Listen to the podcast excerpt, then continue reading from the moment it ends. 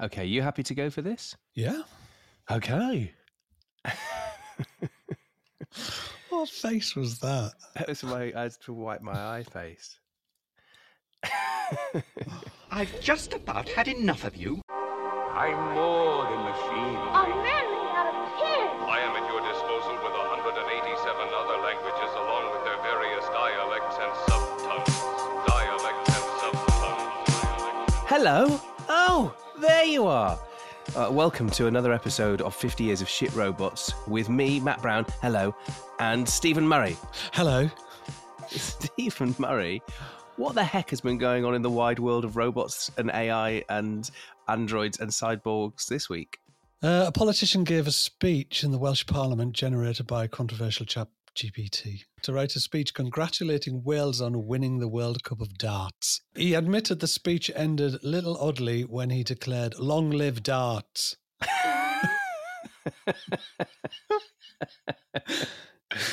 That's very funny. I think this is where we're starting to realize that you can use it as a tool, as in, it's not going to be a one stop shop. You've got to then you you generate that, then you put it into another AI Yeah. that refines it, and then then then uh, speaking as an academic, then I'm finding that more acceptable. Hmm. If my students were just to use ChatGPT four or any of the other generative AIs online just to write their essay lazily with one sentence, I'm going to notice it. What if they wrote it lazily, as in they used lasers? would be acceptable? That would They're you, not wouldn't it? allowed lasers. We're not allowed lasers anymore in the lecture halls. to point at your screens. Yeah, it's health and safety gone mad. It is, isn't it? Political correctness gone That's mad. the one I meant. uh, welcome to the show. Um, we are, as ever, trawling science fiction films for ones with robots in between the years 1927 and 1977, and we're just asking whether the robots are any good or not. And today we have uh, landed on Planet of the Storms. Uh, In Russian, which is the um, the country it was made in, it was called Planeta Bur and it was also released under the titles Planet of Storms, Planet of Tempests, Planeta Berg, and Storm Planet. But I suppose most famously for us, it's known as Planet of the Storms, isn't it? It is. Yeah. Before we go into it, uh, there's a timeline I think we need to be reminded of. Okay. And this is the uh, Russian space timeline from 1957, which was Sputnik 1 and Sputnik 2. Both were launched in that 1957. 1959, Luna 2 was the first spaceship to reach the surface of the moon. Wow. The first human made object to make contact with another celestial body. That was in 1959. Amazing. So by now, the Americans are incandescent. Mm. 1959, Luna 3 orbits the moon, photographing the far side of the moon. Yeah. The Americans are furious. 1960, Sputnik 5. Aboard the Sputnik 5 are the first animals, two dogs, Belka and Strelka, uh, and a range of plants are returned alive from space. 1961, Vostok 1. Now the Americans are just pulling their hair out. Uh, a clear triumph for the space race. Yuri Gagarin makes a single orbit around the Earth and becomes the first man to reach space. 1961, and this is relevant to us, uh, Venera project launches and lasts till 1983. The Venera projects were all of the probes that the Russians sent to Venus. This blew my mind. You mentioned this a few podcasts ago, and it is extraordinary. So this is when 1961. Now, uh, 1961, the project starts. Now, a couple of them uh, didn't reach Venus, but the pub, the general public didn't get to know that. Okay. And it wasn't until much later that they actually uh, they landed lots of probes, but they tended to get crushed or destroyed in the atmosphere. Yeah. But they did land uh, a couple of probes that took photographs of the of the Venusian surface. That's amazing. And when was that then? When when did they take photographs? Uh, I think it was in the late seventies. late seventies. I was going to say that the the Planet of the Storms film is about um, cosmonauts landing on Venus, and it Yeah. very much felt like they didn't have any reference photographs to go no, off. they had absolutely no reference to the atmosphere whatsoever. No, no. And then in 1963, which is after this film, but it's kind of relevant, is the first woman in space, Valentina Tereshkova. Amazing. All Russian, all firsts. Okay, so that's where we are in terms of real, actual life. Yeah. Um, you've given that context. that the opening sort of slate of the film is, I think, I thought was really interesting because it's basically a little sort of tiny little speech that's given, and the words are. Scientific data about Venus is insufficient and contradictory. Only imagination is able to look at the unexplored world. And that's it basically saying that we have got no idea what Venus is like. So Yeah. we've just used our imaginations and this is it. That's lovely.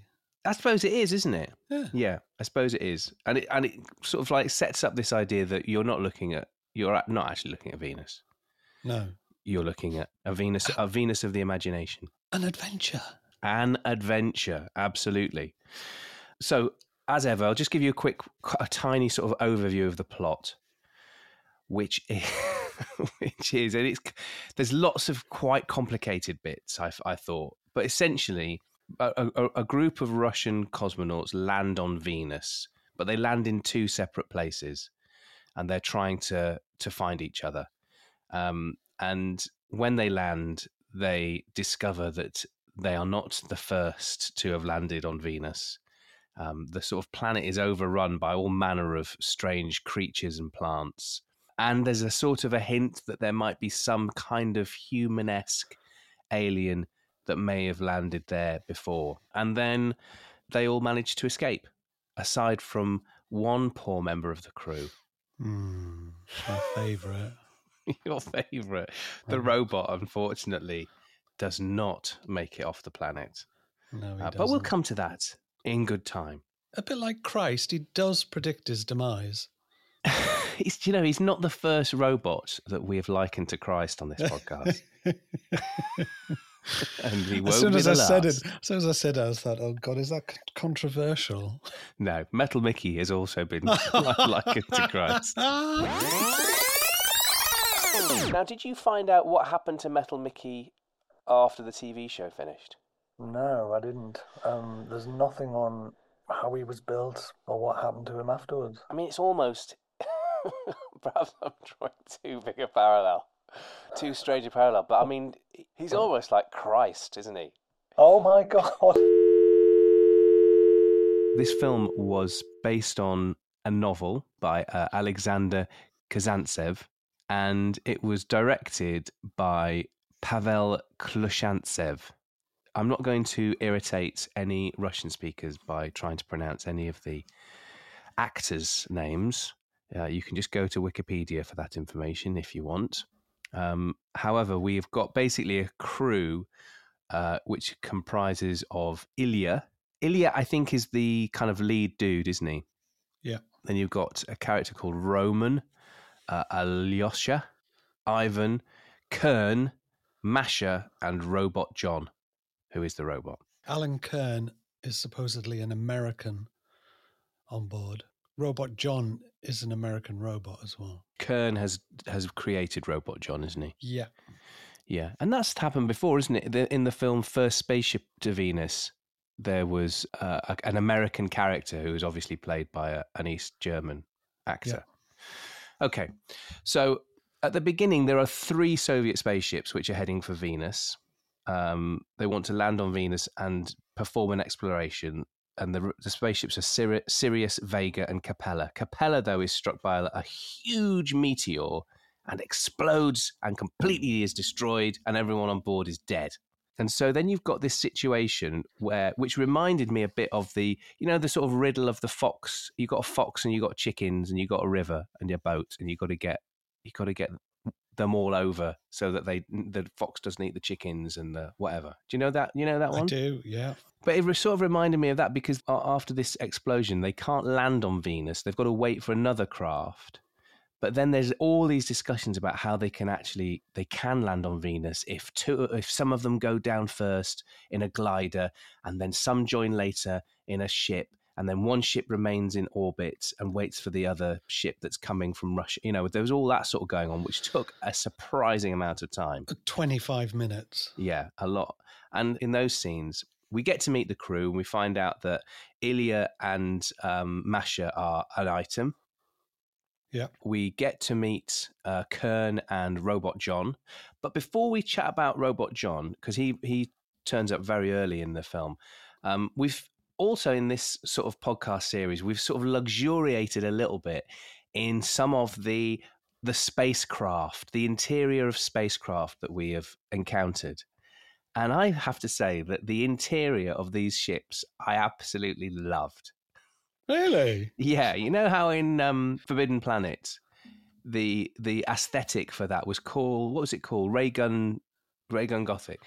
And you could definitely not level that phrase at these the interior of these ships. I mean there's there's portholes which have got wooden inlays. There's the bathroom where they have they just go and have a shave. It just looks like like the bathroom of a suburban house, doesn't it? I would call it melancholy optimism. For anyone who's listening who's not in the UK, there's a brilliant grown up comic in the UK called Viz. And in a recent Viz, I saw that, you know, their top tips. Yeah. They- So these are like these sort of parody tips that you'll find in supermarket magazines.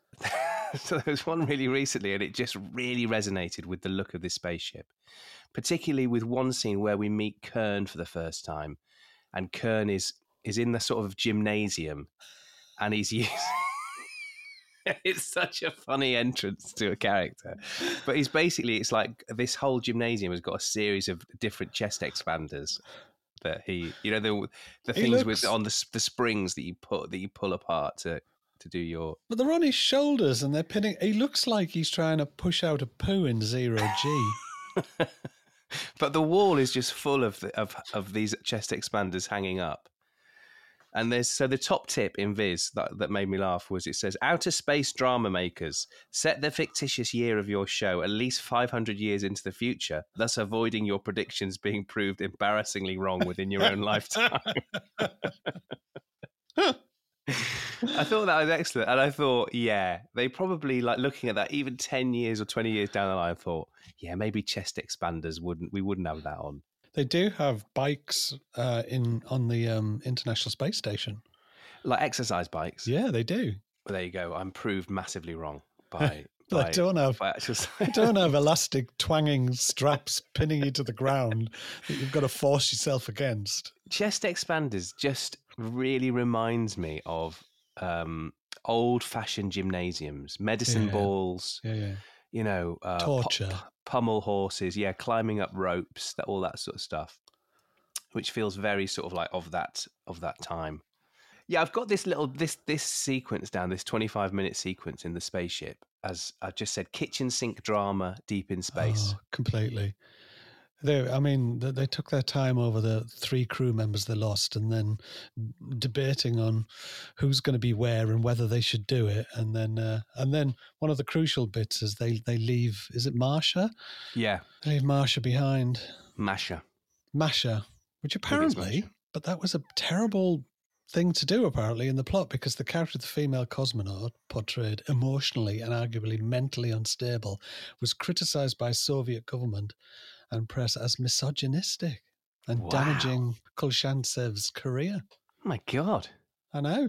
All the blokes go down to the planet, don't they? And she's the only woman and stays stays up there, keeping the fires warm, sort of She thing. loses contact and then loses her mind. Yeah, she does. And there's an amazing scene. There's a lot of extreme close ups in this film. And there's one which is beautiful, which is where it sort of pushes, the camera pushes in onto her face and she blinks and tears roll down her cheeks. Big, big tears. Yeah. And it's in marked contrast. There's a scene much later on where, where spoiler alert, Robot John perishes. And Kern is seen sort of trying to cry in his in his helmet. And he's just it's just like, mate, you just you've lost the crying the crying battle because Oh, Masha yeah. has just wiped the floor with you. So like, I thought the spaceship the spaceship looked a little bit rustic. I thought. Yeah, yeah. Uh, in marked contrast to the um, to the American, uh, you know, depictions of space. It- Vastly more Russian than the spaceship in uh, the first spaceship on Venus. yeah, yeah, absolutely. And also, like even a film like um, Devil Girl on Mars, which is a decade previous to this, there's an an interior of that spaceship which is like inc- pristine, white, minimalist. You know, Conceptual. very conceptual and this is not is it this is No. just it's like uh, it's almost like a child a child has been asked to it's like what would a spaceship look like and they've basically transplanted a house into into, into a spaceship Or as one of my old Scottish boyfriends would say, we're put on this earth to suffer and suffer we will. And the interior of that ship is just not going to be a pleasurable journey, is it? no it's not okay so it's around this time that we meet john the robot for the first time His entrance is brilliant. go and describe his entrance His entrance is that uh, Alan sits down, he counts out some numbers, and then the camera focuses right on his face and his eyes are lit.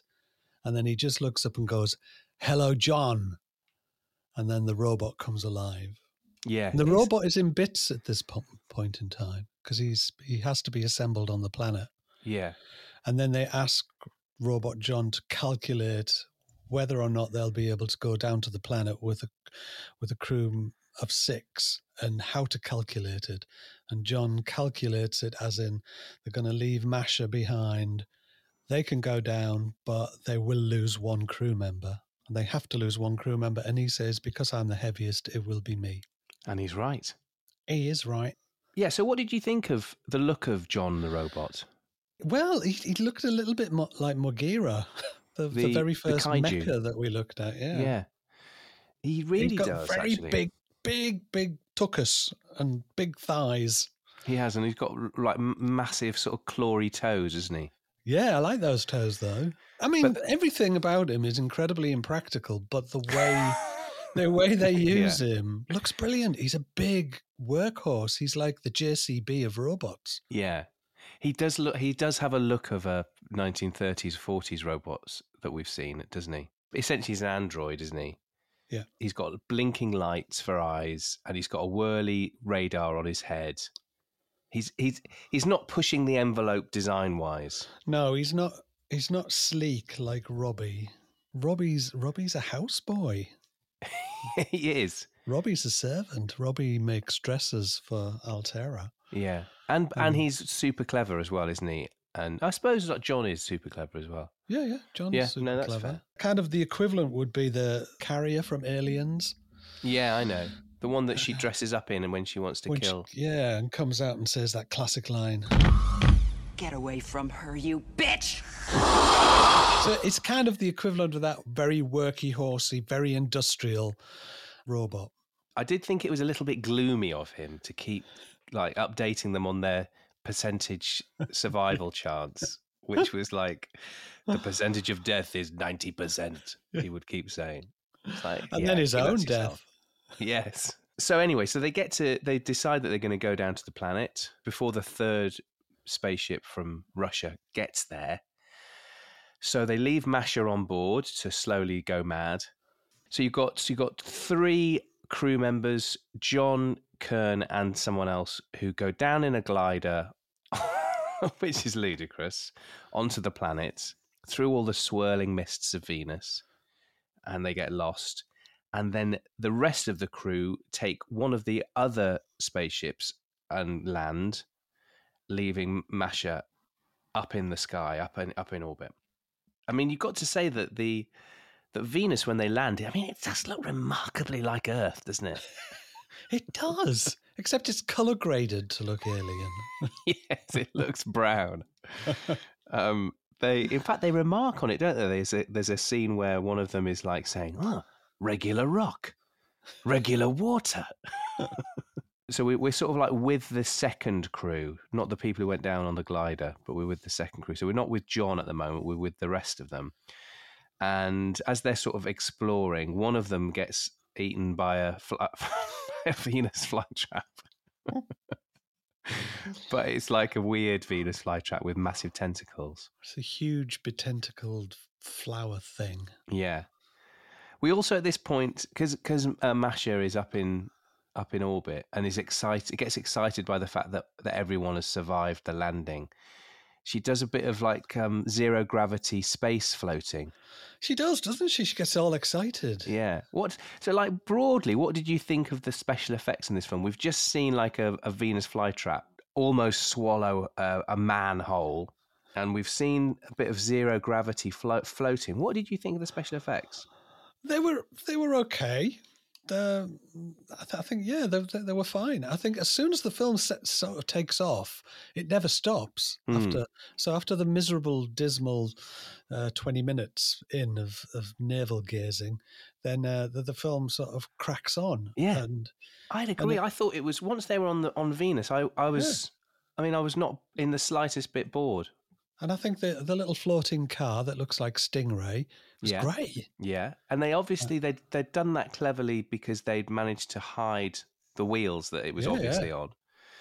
Very Anyway. yeah, very some some some I thought really interesting uh, solutions to the problems of sort of creating. I mean, I don't know how they did the zero G thing. I mean, I suppose she must have been on a wire, possibly. But They were on wires, but the interesting thing is that you mentioned that I did look because, and but the, the, it had a it had a ceiling, so it was quite interesting the way they did that. yeah, I thought that was really clever. Talking about that- zero G, there's Yeah. a there's a routine. There's this in quite an, a lot of films, especially from that time that carries on now.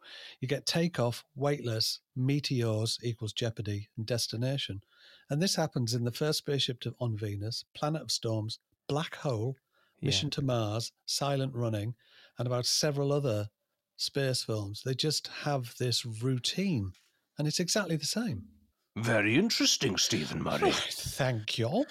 So we've we've seen the one team in jeopardy with the fly trap, and then we go over to see John and the rest of his team, and they're assembling John, um, and they assemble as they're assembling him, they're basically attacked by Venus dinosaurs. Little mini Godzillas. Yeah, um, which could not look more uh, more like people in Oh, Suits. That they? can't walk and have to kind of bounce. yeah John has to be constructed on the planet, and his arms on one rock, and uh, Kern is holding his head, and John is walking towards us, and then he puts the arm on and he attaches the head, and then he puts his hand all the way through John, and pulls a panel shut on the other side, which goes right back to this thing of the early robots where we see their interior, just to to make sure that people don't think there's a human inside there. Yeah.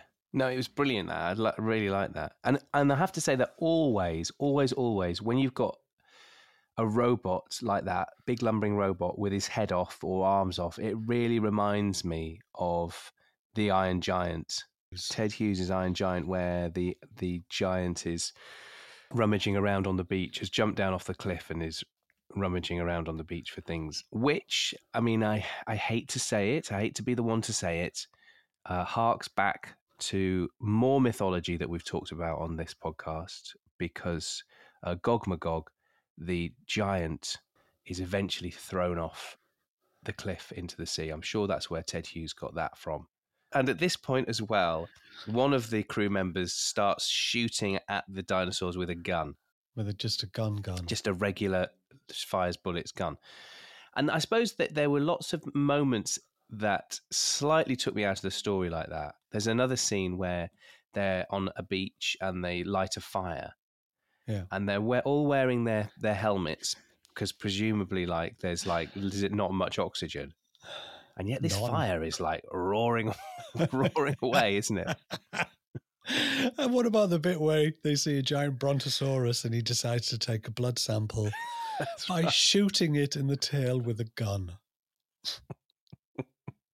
Um, we get to learn a little bit more about John, the robot, here as well, which I thought, and I th- there is a lot of nice detail about him.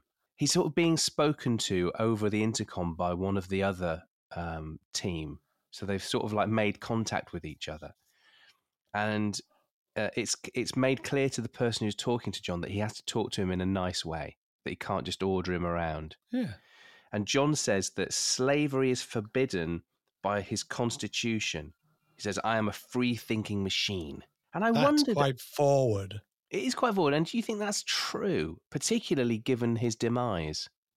He He sort of- chooses though, but then then his demise is quite interesting because um, the the lava damages his ability to be free thinking, Mm, uh, and it it it it uh, switches off his kind of human components, and he tries to save himself by grabbing hold of one of the humans yeah. and crushing his leg to try and get him off. yeah. So I think that is quite, and we always say the word nuanced for, the, for whenever a robot sort of does something different. But uh, no, it was a really interesting bit. It- Yeah. it- I thought it was quite tense. Yeah, I think John is a very interesting robot. Um, I like the fact that he only responds to kindness. I thought that was nice. He likes music as well. Yeah, he plays music, and yet on on the other on the other side of things, he is shown to waterboard one of his companions. He's trying to. He basically has to try and save his companions who are low on low on something by by getting a pill out of a, a first aid box and giving it to them. And it's there that you that- he's so undexterous, isn't he? It was a really brave thing to do, I think. They did attempt to to have his clumsy, great big three finger things get the tablet out the box and put it Yeah. in his mouth, and then, Yeah. as Wa- you say, waterboarded. waterboard him with a bottle of water, just completely missing his mouth. Yeah. I love the bit where he uh, uses his body as a kind of a winch to pull the tree down. Yes. I think he is just uh, on an imaginative level. I think he's magnificent. Yeah, I think so too. He is a definite high point, I think, of this. uh, Completely. this film. Just to sort of like wrap up John's sort of story arc, there comes a point where, um, for the whole of the of the film, they've been obsessed by this red, glowing thing that they've assumed was a city, and it turns out that it's a volcano. Uh, and the volcano erupts, and it means that John and his two companions are trapped. Um, so they they take some samples of the of the lava, and then they ask John to basically like wade through the the lava and get them to safety, which he begins to do. And again, I so this is I'm questioning this free thinking thing because he must know that the lava is going to damage him because he's a right old brain box. Well, like I said, he's anyway. already said he's he's going to be sacrificed. Yeah, but that's not free thinking, then, is it? What he's done is he's made a decision, free thinkingly made a decision that the only way the mission can be completed is if he is sacrificed. Yeah. And I And- think that and is the what he does. ultimate, the ultimate sacrifice. Okay. Yeah. Fair. Fair enough. He wades across the the lava, as you've said, and and it does bad things to him.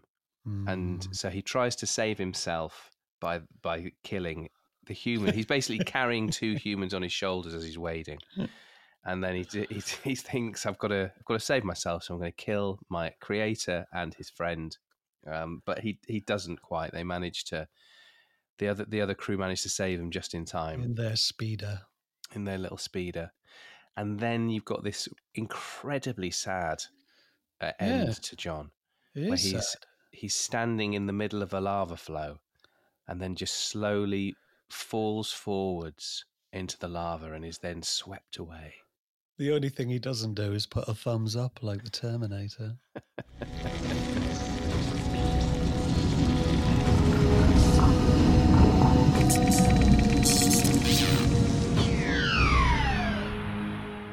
And actually, that's not the death of John per se, because we'll at the end we've got something something interesting to say about that. There's then there's jaunty sitcom music as they as they return to the spaceship, and they're all having fun and they're making jokes. Um, they do a lot of exploring and capering and observing and japing. But there's a bit as well where they they talk about they've got this theory, which again it harks back to something we've done on this podcast before, which is this idea that aliens had come to the planet before them, and then they then start positing whether aliens had come to Earth before humans. And even they talk about the evidence for that, which is all the evidence of the mysteries that we can't solve, like how the you know pyramids were built or paintings in caves or whatever.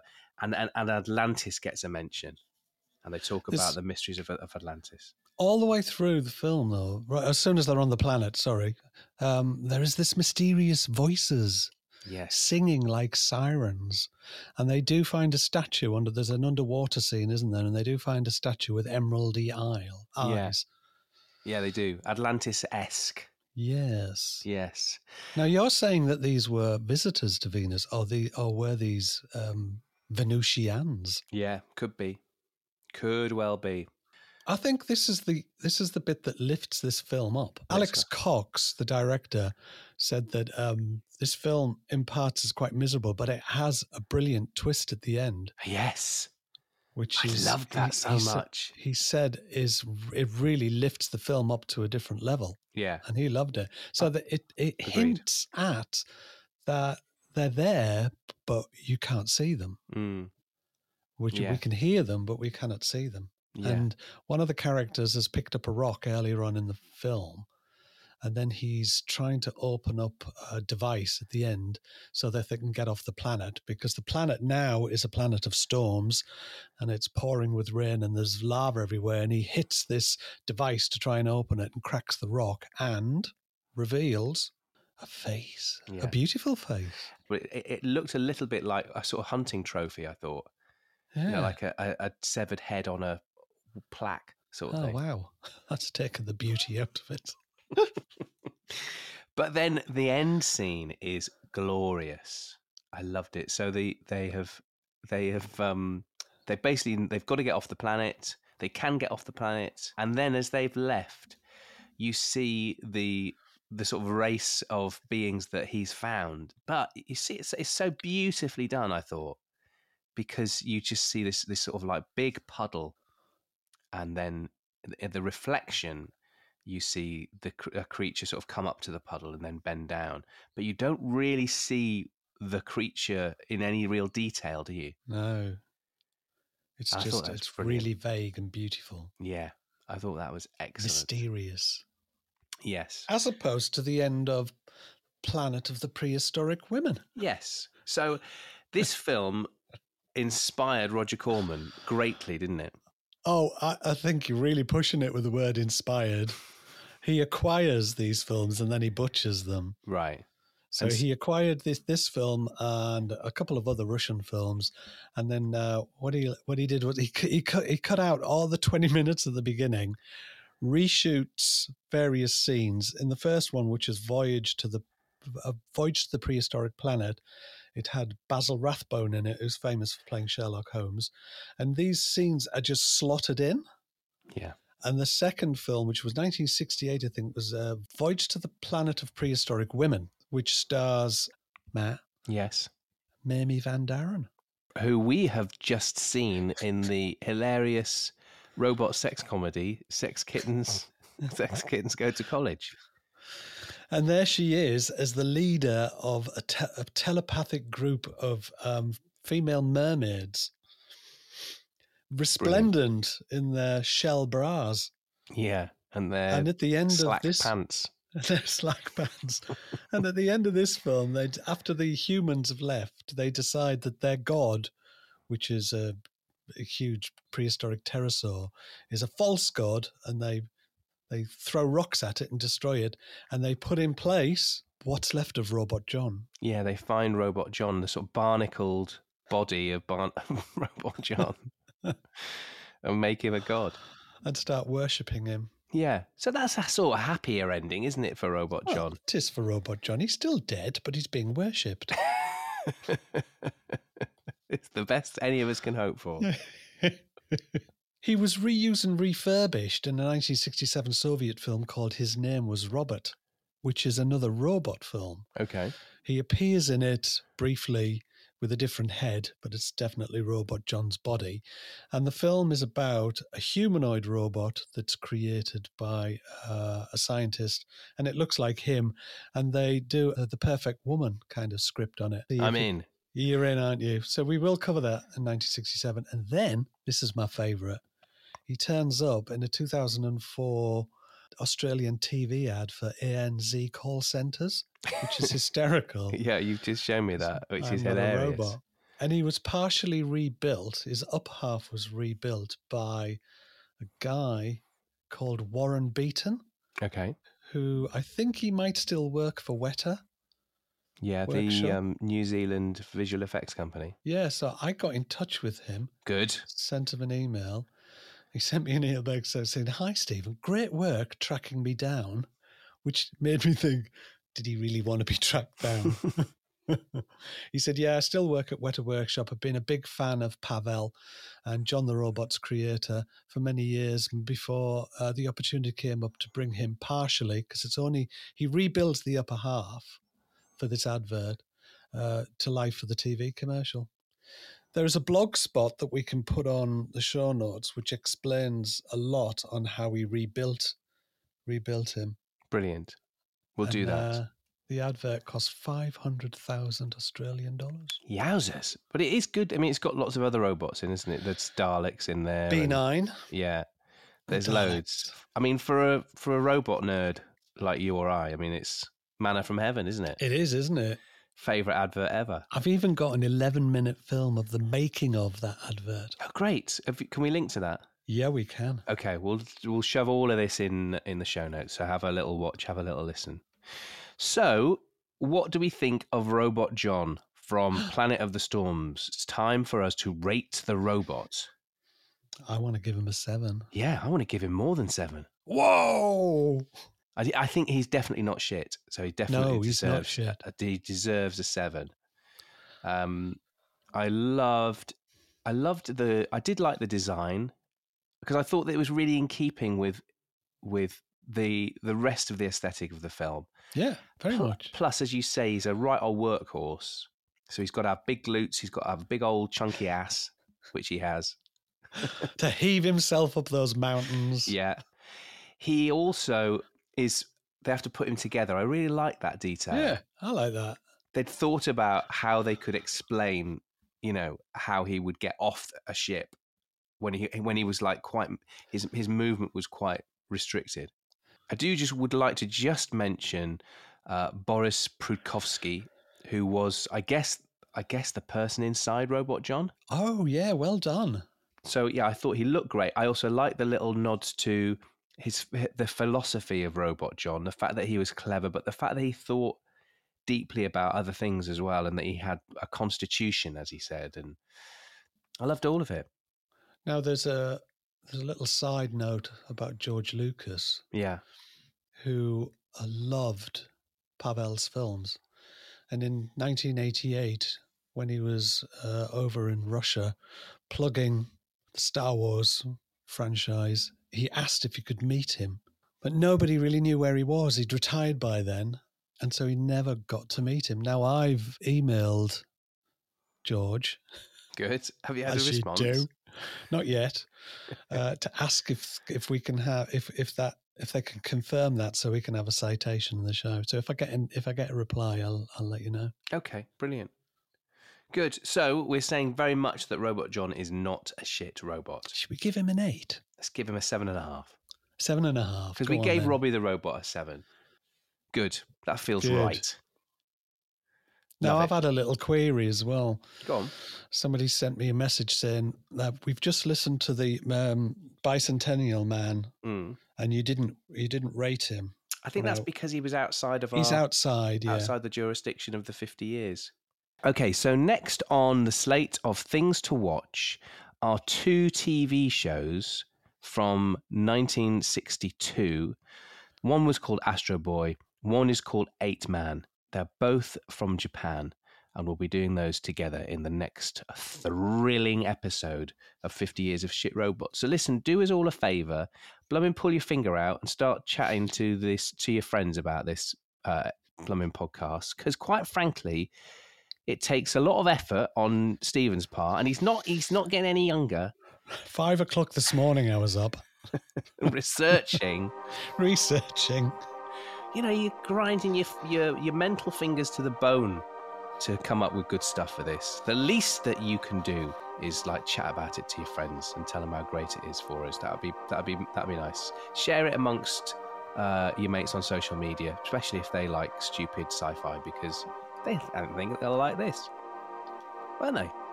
They will. They'll love it. Yeah, of course they will. So we will see you next time for another thrilling installment.